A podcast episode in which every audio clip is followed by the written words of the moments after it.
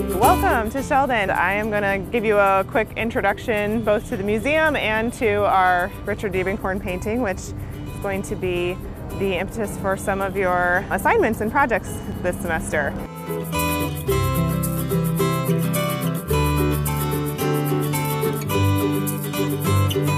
We are working with understanding compositional principles and elements as a tool to read two-dimensional and three-dimensional space.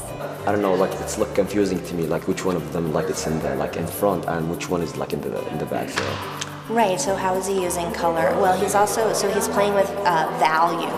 So the students have analyzed a reproduction previously to going to the gallery, and then they were able to analyze Ocean Park 89.5. We were starting to question like some of the lines that you can see that are like emphasized for some reason so what they're going to come back with and, is an understanding of the compositional principles and elements and then be able to translate them into their own two-dimensional compositions which will eventually lead to a new three-dimensional study.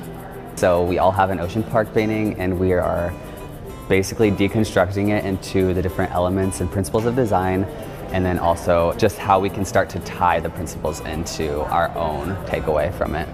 I felt like it was really interesting to see like the paint strokes that you wouldn't have seen otherwise like in the printing of the painting and then it's just interesting to like see the different layers more in depth from being able to see it in person. I think it's really amazing that we have one at the Sheldon and it helps us a lot to see kind of how his actual um, paintings and art look. Because we've been looking at printed versions and it's a little different but um, seeing it in real life was like really interesting really cool